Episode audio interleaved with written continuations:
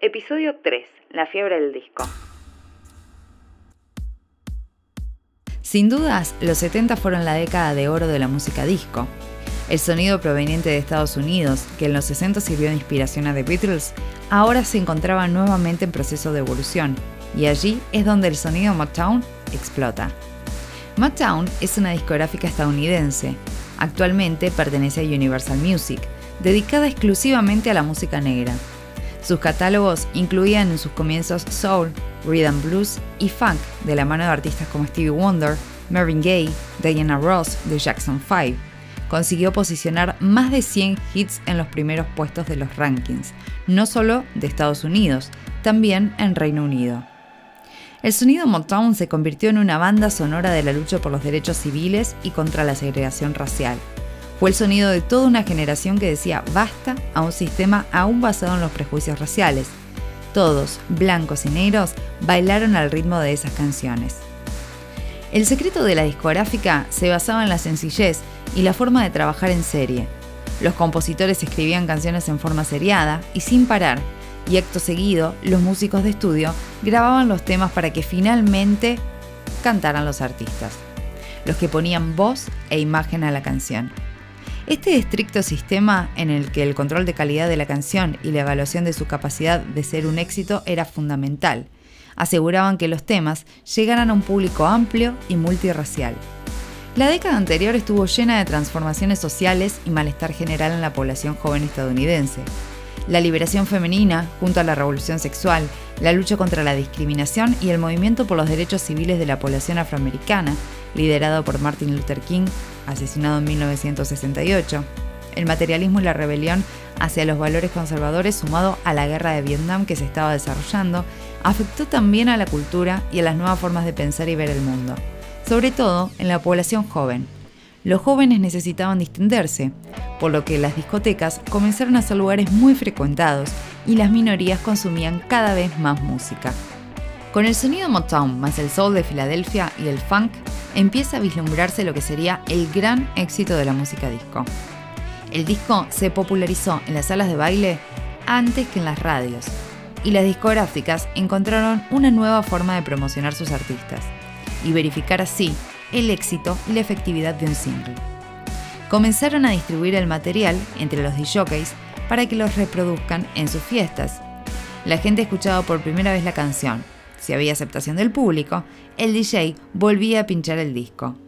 Para los productores era una conexión inmediata con el público para comprobar la capacidad o no de que una canción se convierta en hit.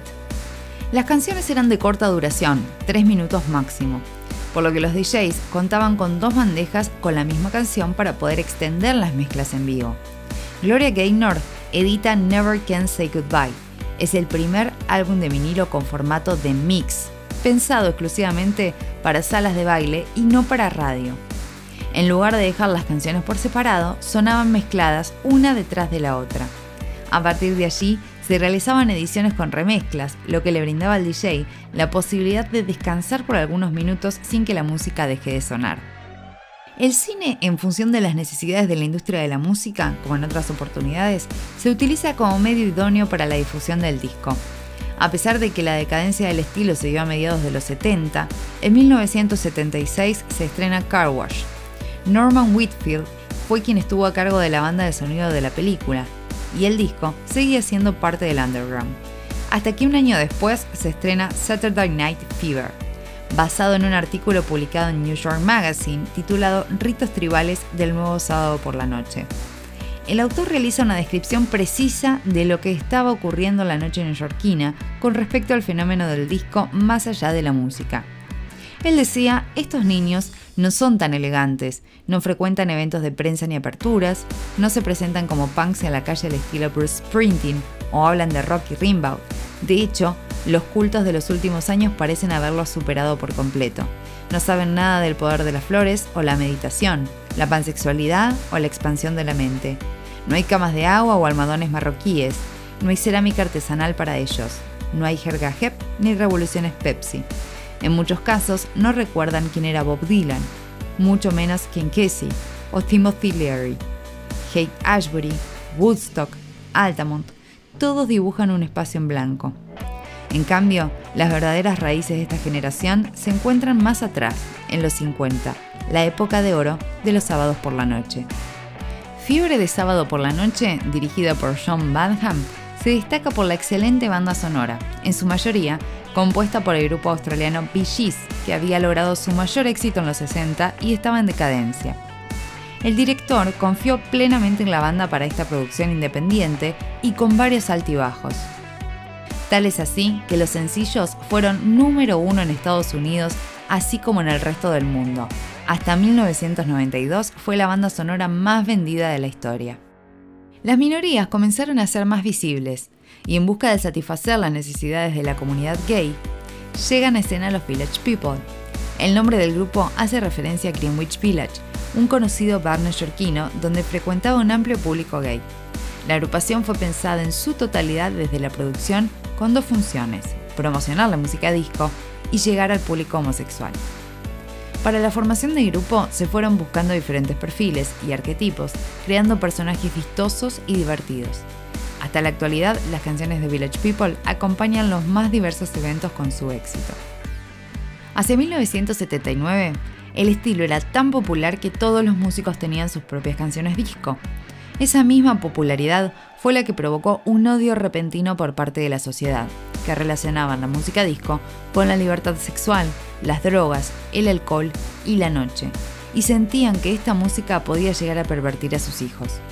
Surge entonces un movimiento denominado Disco Sucks, el disco de asco, a partir de dos vertientes, los fanáticos del rock duro, que consideraban al disco ridículo y sin fines artísticos, y los intolerantes, racistas y homofóbicos que categorizaban el género como música de negros y maricones. El 12 de julio de ese mismo año, en el Estadio de los Medias Blancas de Chicago, el locutor Steve Dahl organizó la denominada Disco Demolition Night, que tenía por objetivo llevar discos y destrozarlos como forma de protesta hacia el estilo. Al pasar las horas, los fanáticos comenzaron a usarlos como frisbees, lanzarlos sobre la cancha y hacer fogatas con ellos, lo que provocó incidentes y tuvieron que intervenir las fuerzas policiales. A partir de ese momento, comenzó el declive de la música disco, y para la década de los 80 era un género casi extinguido. Es en ese entonces que Gloria Gaynor presenta una especie de despedida con I Will Survive, canción sobre la cual declara, les encanta porque es positiva, porque anima, porque inspira, porque tiene esperanza y porque es una celebración de la tenacidad del espíritu del ser humano. La canción recibió un Grammy como mejor grabación en 1980. Fue el único año en que se entregaron estos premios a la música disco. A pesar de las protestas y los movimientos contra la música disco, dos músicos supieron saltar las barreras y pronunciarse como grandes compositores dentro del disco y del pop hasta el día de hoy. Por un lado, Nile Rogers y por el otro, Bernard Edwards, fallecido en 1996.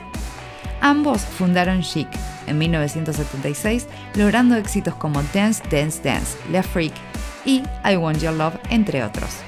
Chic no quedó libre de la lucha contra el disco. Cuando el disco fue succionado, nos succionó también.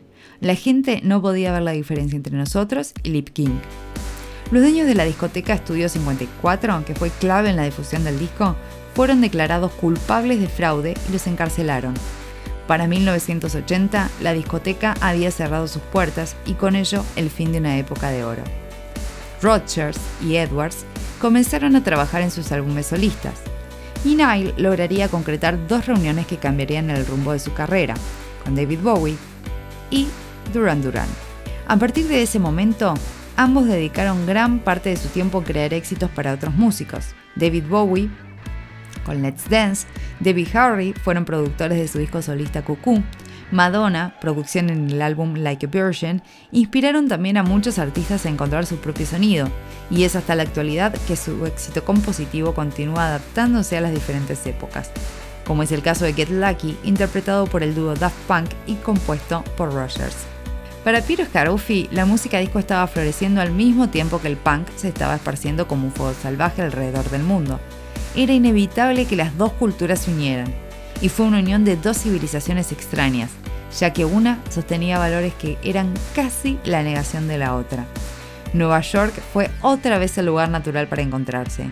Blondie definió una fusión de hedonismo disco y estética punk que sería influyente a través de la siguiente década. Presentó este podcast Phonics Producciones. Edición Ezequiel Calvo.